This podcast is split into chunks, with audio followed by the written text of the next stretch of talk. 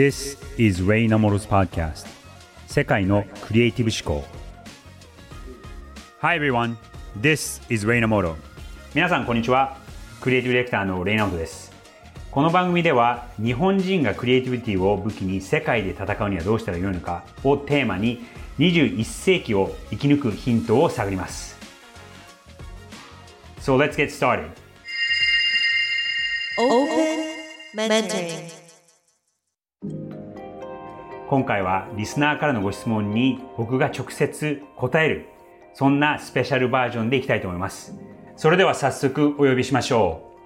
あ、こんにちは。はじめまして。長井と言います。僕は現在、あの、日本の広告代理店の博報堂という会社でアートディレクターとして、えっ、と、仕事をしています。うちょっと正直驚いたんですけど名前を出してちゃってもいいというもう大丈夫ですよあね、はい、大丈夫です。会社にしっかりあの確認取りまして、名前出した方がいろんな人にた伝わるものもちょっと多いかなと思ったので、まさかそのあもう本当匿名だったら大丈夫ですよみたいなことでおお返事いただくのかなと思ったんですけど なんか別に名前出して何がダメなんだろうなと思って、はい、許可しっかり取りました。まあ今後はあの匿名で出ていたいらっしゃる方もおいらっしゃると思うんですけども今回は実名で、えー具体的なお話ができればなと思いますのでよろしくお願いします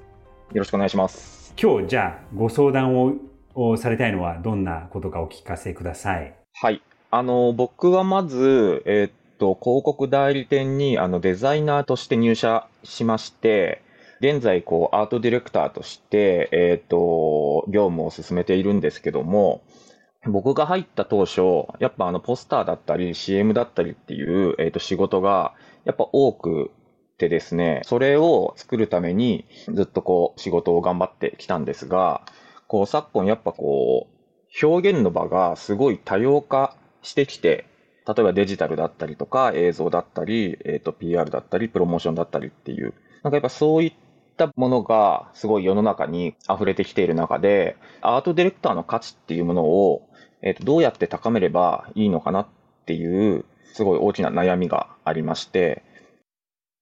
なるほど。表現の場がやっぱり広がってるってことこれ永井さんもおっしゃられたんですがそれまでっていうかそうですね20年ぐらい前までは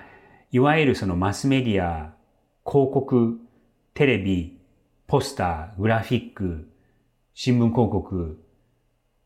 屋外広告みたいなすごく限られてたところがあるんですが今はそれがもう5年に1回ぐらいこうガラッと変わっちゃうっていうか今後もそのやることは増えますよね。最近の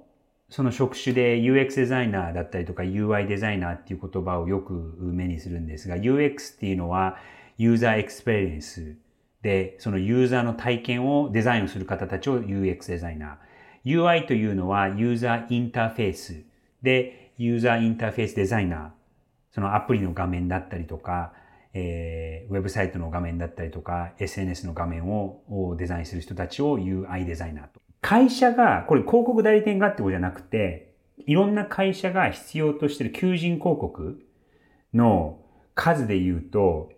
UX デザイナーとか UI デザイナーの数はめちゃくちゃ多いんですけど、アートディレクターとコピーライターの求人の数ってその10分の1もないぐらいなんですよ。これアメリカのデータなので日本がこうなのかっていうのはちょっとわからないんですが多分そうだと思うんですけどアートディレクターとコピーライターの求人の数って需要が全然減っちゃってるので多分徐々には減ってたとは思うんですがコピーライターとかアートディレクターのその求人の数が減り始めたのはそれが顕著に現れてきたのはここ5、6年ですね。やっぱりその時代の変化っていうのは日本でも海外でも同じことで、それが具体的にそのアートディレクターという職種の求人広告がすごく減ってたりとかっていう、そういう細かいところにも出てくるので、えそれが現実的にあるっていうことは、これは僕もアートディレクターとしてやってきた人間ですし、永井さんもアートディレクターっていうタイトルでやってらっしゃるので、これはちょっと受け入れなきゃいけない現実だなっていうのがまずスターティングポイントにありますと。ちょっと巻き戻すと、そもそもあれですよね、美大に行かれて、で、大学院にも行かれてますよね。ちなみにそのきっかけっていうのは何なんですか？その広告を作りたいと思ったのは。あ、そうですね。いろんな広告の作品とかキャンペーンとか、こう見てると、こう世の中に影響を与えていて、そのアイデアに溢れてるなというか、すごい楽しそうだなと思って、こんなの僕も考えたいなっていう思いがやっぱ強くなって、あの、すごい表面的にもちろん捉えちゃってるとは思うんですけども、やっぱ広告行きたいっていう思いが強くなってって感じですかね。なるほど。今までされたお仕事で、ご自分で、あ、これは自分の自信作だっていう、そんなお仕事ってありました？こういうことがしたかったんだなって、やっぱ思った仕事は、静岡市の仕事で、あの、静岡の街をプラモデルにしていこうっていう仕事がありまして、静岡市って、あの、全国のプラモデルの出荷数が、全国の、えっと、83%だったかな。ぐらいを占めていて、プラモデル産業がすごい街なんですね。静岡の街に点在しているといいますか、ある郵便ポストだったりとか、公衆電話みたいなものを、まだこう、プラモデルが型にはまった状態、あれランナーって言うんですけども、ランナーにはまった状態で、街にこう、モニュメントとして点在させるっていうプロジェクトをやった時に、アートディレクターとして、結構、ああの、本当に一番最初からプロジェクトに入らせてもらって、すごいこう、面白くなりそうだぞみたいな。でやっぱこう、アートディレクションとしても、なんていうんですかね、こう、結構いろいろこだわって、あの、仕事もできたりしたので、うーん。こういう仕事とかがこう、今後、たくさんできるといいなって思いました。なるほど、なるほど。これってちなみにお題は何だったんですか？これは静岡の町おこしですね。静岡市って、すごいプラモデルが本当はすごい有名な町でですね。で、やっぱそれをやっぱしっかり可視化していこうっていう。もちろん来る人もそうなんですけども、あの町の人もこう楽しんでもらえるようなものをやっぱ作るのが大事。なんか地元の人もしっかりこう楽しんで見てもらえるようなものにしないといけないっていう話になり、やっぱプラモデルを使って何かやろうと。それにもやっぱ街に今まであったものがかバラバラになっているっていう方が面白いなと思って、実際あの郵便ポストとかあの電話、公衆電話作ったんですけども、それも電話かけれますし、郵便ポストもそこから郵便物出せるんですね。なんかそうやってすでにあるものが変わっていくっていう、その単純にその銅像を置くみたいなことではなくて、今まであったものがどんどん分解されて変わっていくっていうのが面白いんじゃないかと思って、あの、この施策を考えました。うん。あの、二つあると思うんですけど、一つは、そのアートディレクターという職の今後のあり方と重要性っていう話と、あと、永井さんが今まで、えー、十何年間、20年近くですかね、15年、5、6年、こう、仕事をされてきて、まずデザイナーとして入られて、アートディレクターになられて、で、今後のキャリアをどうしようかっていう、二つちょっと軸があると思うんですね。はい。はい。で、その後者の方から考えると、えー、永井さんご自身、自分のその、今40歳ぐらいかなっていうふうに、あの、僕は想定してるんですけど、そうですよね。はい。今後、こう、えっ、と、アートディレクターっていうことはこだわらずに、えー広告の仕事をこうやっていきたいのかとか、どういうことをやっていきたいとか、その自分、ご自分なりのそのビジョンみたいのは、願望みたいのはあります？そんなこう、大きなビジョンではないんですけども、やはりまずクリエイティブディレクターになりたいなとは、あの、思っています。あの、美大出身で採用された博報堂あ広告代理店ってやっぱ最初デザイナーとしてこう入社しまして、アートディレクターの下についてですね、ずっとこうアートディレクションを学んでいく数年間がありまして、そこから独り立ちして、えっ、と、アートディレクターとして一人で仕事をすることになるんですけども、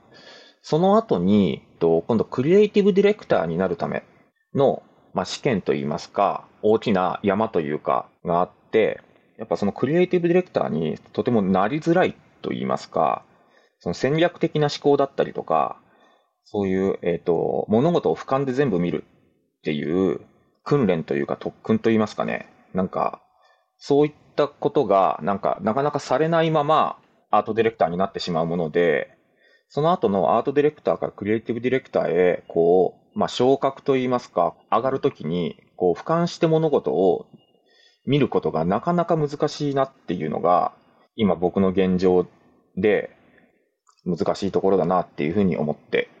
います。その物事をその戦略的に考えていくとか、あとその経営者の人たちの、えー話を聞いて、それを形にしていくときに、なぜ、えーこういうことが必要なのかっていうところを、あの、英語で言うとクリティカル・ティンキングって言うんですけど、見つけていくことができれば、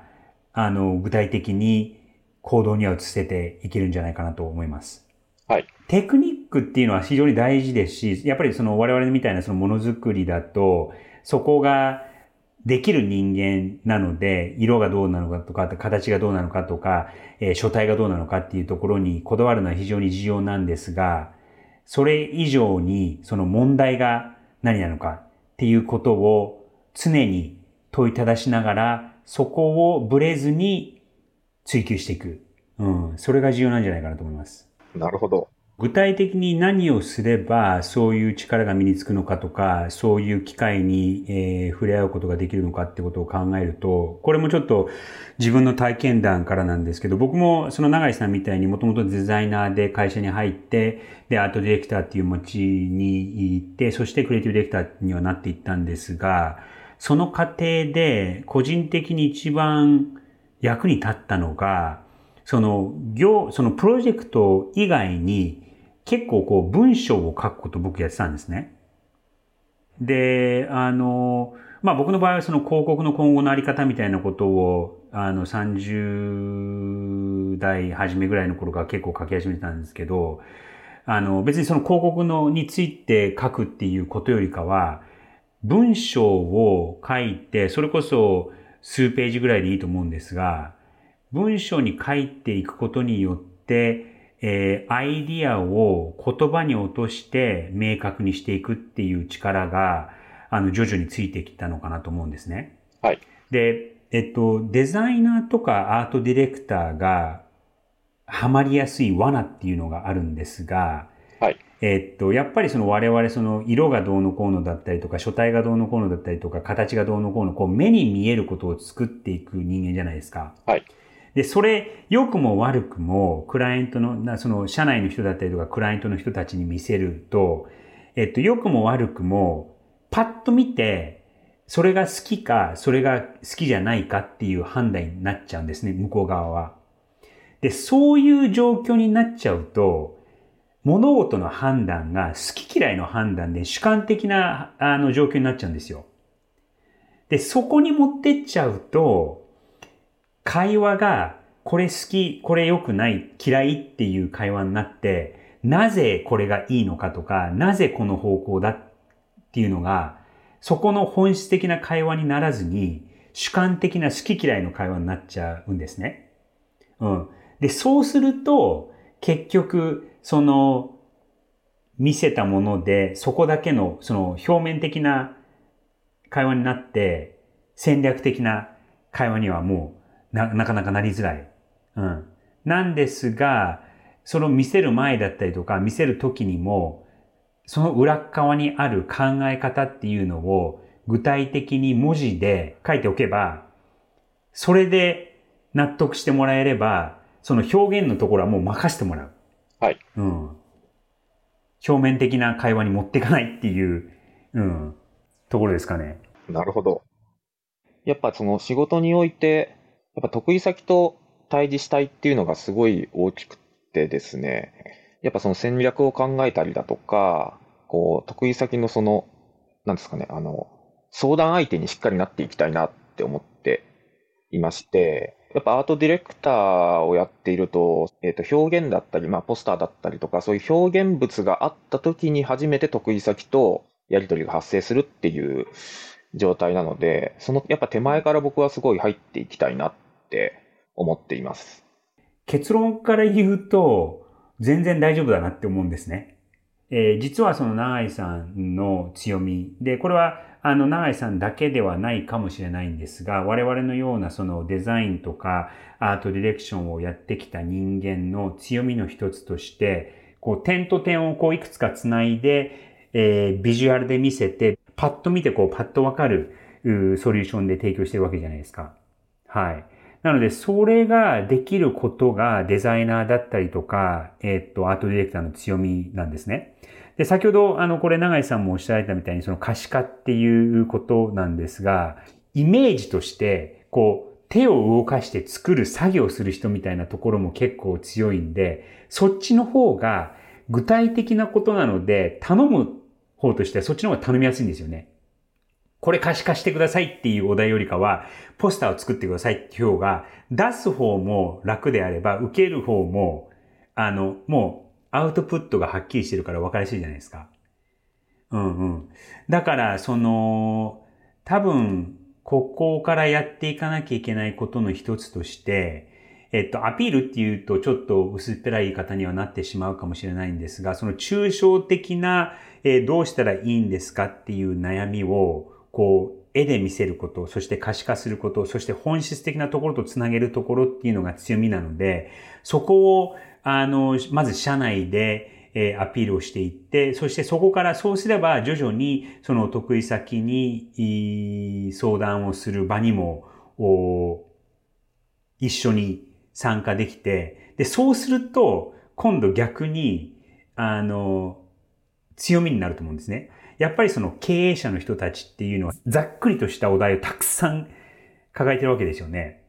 で、それをこう、バッとだ、あの、周りの人たちに投げかけて、周りにいる人たちはその作業に移していった方がやりやすいので、そういう、じゃあ現場でどういうことをやっていこうかっていうことにすぐ走りがちなんですけど、そこで、じゃあこの経営者の方、そしてこのトップの人がなぜそういうことを言ってるのかっていうことを理解して、で、そこから、じゃあこういうソリューションにするってまあソリューションを落とす前に、あの、可視化するっていうことができると、すっごい強いんですよ。なるほど。うん。で、僕も今その経営者の方たちとそういうお話をしていて、あの、最終的なそのキャンペーンとか、ポスターとか CM とか、えーあアプリとか SNS とかって落とす前になぜこういうことを言ってらっしゃるのか。で、そしてそこからどういうアイデアに落としていくかっていうところをもうできるだけ簡潔に絵として見せていく。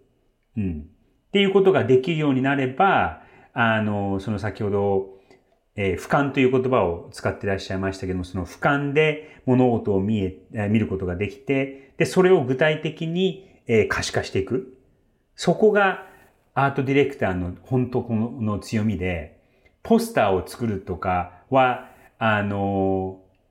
それは、まあ、どうでもいいとは言わないんですが、そこが本質じゃないんですよね。そこはアウトプットの一つなだけで。なるほど。本当にわかりやすくアドバイスいただいて、まさにその具体的にその文章を書いてみろっていう、そこは本当にあの、僕、本当に欠如してる部分だって自分でも思っていたので、なんかこう、言葉にしっかり落とし込むというか、っていうのはもう本当に今日、今からでも、なんか今やってるプロジェクトをガッと、あの、言葉に落としてみようかなって、はい、思いました。永井さん、今日いろいろお話をいたあ聞かせていただいて、非常に僕もあの興味深いお話をありがとうございました。もちろんその悩んでらっしゃるところは僕もすごく自分もこう通ってきた道でもありますし、悩んできた内容もすごくよくわかるんですね。そうなんですが、やっぱりそのデザイナー、アートディレクターの強みっていうのは、えー技術を超えて、そして時代を超えていろんな場で使えますし、特にその経営者の人たちと話すよう、話すことができるようになると、他では持ってない力を出して、そしてすごく稀ですごくためになる存在になると思うので、未来はすごく明るいと思います。頑張ってください。浦井さんありがとうございました。クリエイティブディレクターとしてお会いできるよう待っています。期待しててください。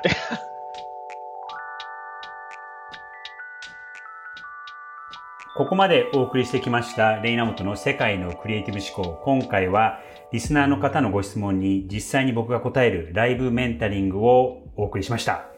業界あるあるな質問もたくさんありましたし、僕も個人的にこう通ってきた道で悩んでるところでもあったので、すごく共感できましたね。なんか、ためになることをやってるっていうことで、僕も聞いていて楽しかったです。また、やっぱりその時代の変化っていうのは日本でも海外でも同じことでそれは時代には逆らないところがあるのでじゃあ本質的にどういう力を出せるのかっていうことも考えられたので僕にも個人的にもためになりましたね。でやっぱ今後もそのデザイナーとかアートディレクターで残っていく人たちっていうのはそのものを作るっていうことも大事なんですがその次のレイヤーで経営視点だったりとか戦略とかっていう話をしながら、それをこう形にしていくっていう、そういうその右脳さのどっちもこうスイッチできる人材っていう人こそが今後大事になっていくんじゃないですかね。リスナーからのご質問は番組の詳細欄、そしてツイッターからも受け付けていますので、ぜひぜひどしどし応募していただきたいです。えー、ツイッターでは、ハッシュタグ、世界のクリエイティブ思考を振ってください。皆さんのご質問に答えていきたいと思います。では、次回もお楽しみに。お相手はレイナウトでした。